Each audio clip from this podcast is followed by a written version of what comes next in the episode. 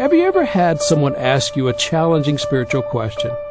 Christians can learn a lot about getting to the truth from one of my favorite TV characters, Columbo, a disheveled Los Angeles homicide detective. Columbo didn't carry a gun. He, he drove a car desperately in need of burial, rarely took off his rumpled raincoat, but always got his man or woman. And to solve the case, Columbo simply asked questions. He was a gumshoe Socrates asking the suspects questions until the truth surfaced.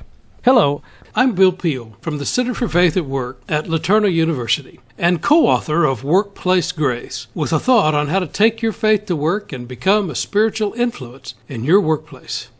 How do you respond when someone objects to some point of spiritual truth? You know, one of the best ways to respond might be with another question. In fact, questions can sometimes lead a person to spiritual reality faster than our well rehearsed answers. Socrates wasn't the only one to lead people to the truth with a well turned question. Jesus was the master when it came to questions, and he often used them to get his point across. Questions are one of the best tools that we can use in the workplace for helping someone discover the truth.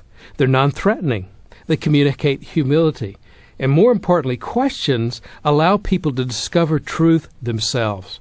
And insights that a person develops on their own are much more powerful.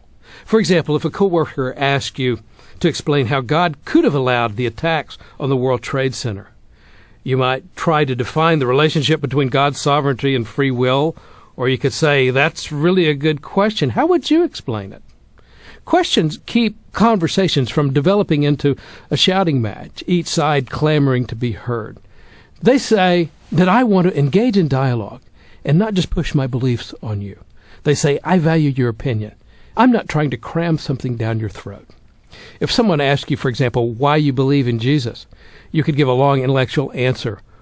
Or you could ask, well, have you read about him? Or what do you know about his teaching? Or what impresses you about his life? If a colleague asks you if you believe Muslims and Hindus are going to hell, you could quote Acts 4:12, salvation is found in no one else, for there is no other name under heaven given men by which we must be saved. And you'd be right.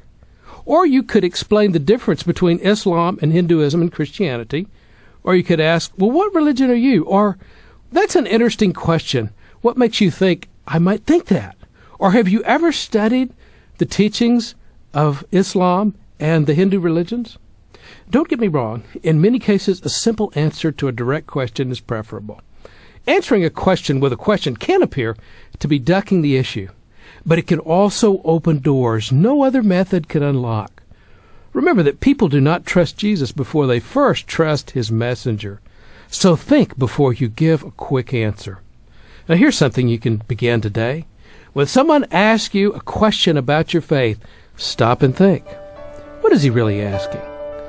Maybe you can use a question rather than an answer as you take your faith to work.